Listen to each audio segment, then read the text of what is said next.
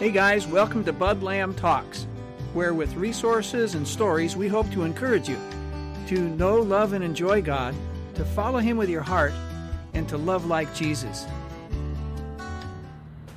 The title for this episode is No Regrets. The Bible says when we admit to God that we've wandered away in thought, deed, and lifestyle, the Bible says that He forgives the offense and more. He pursues us to clean us up over time and to make us holy. That's the Bud Lamb translation from 1 John 1, verse 9.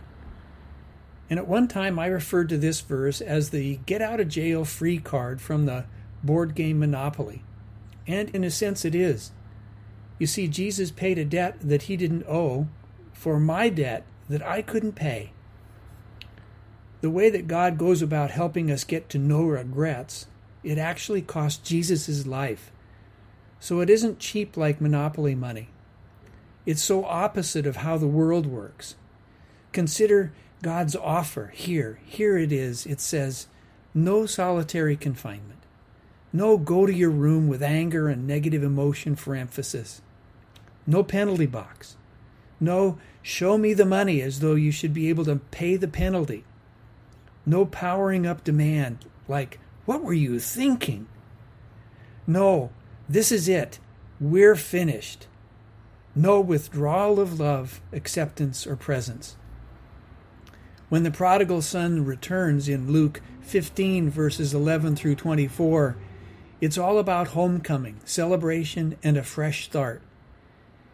All it takes from us prodigal sons and daughters is to turn in the homeward direction and say, I've messed up honestly and without blame or rationalizing, and bam, God forgives.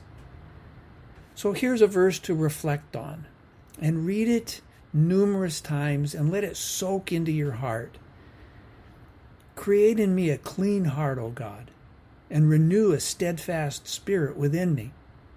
Do not cast me away from your presence and do not take your Holy Spirit from me. Restore to me the joy of your salvation and sustain me with a willing spirit. That's from Psalm 51, verses 10 through 12. And so a prayer. I'm tired, God, of lugging around this bag of regrets.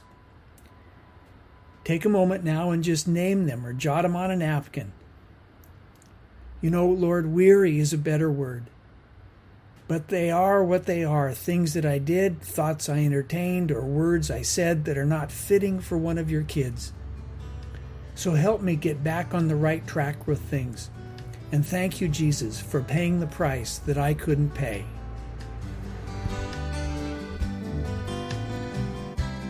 Well, that about wraps it up. Thanks for tuning in for today's podcast.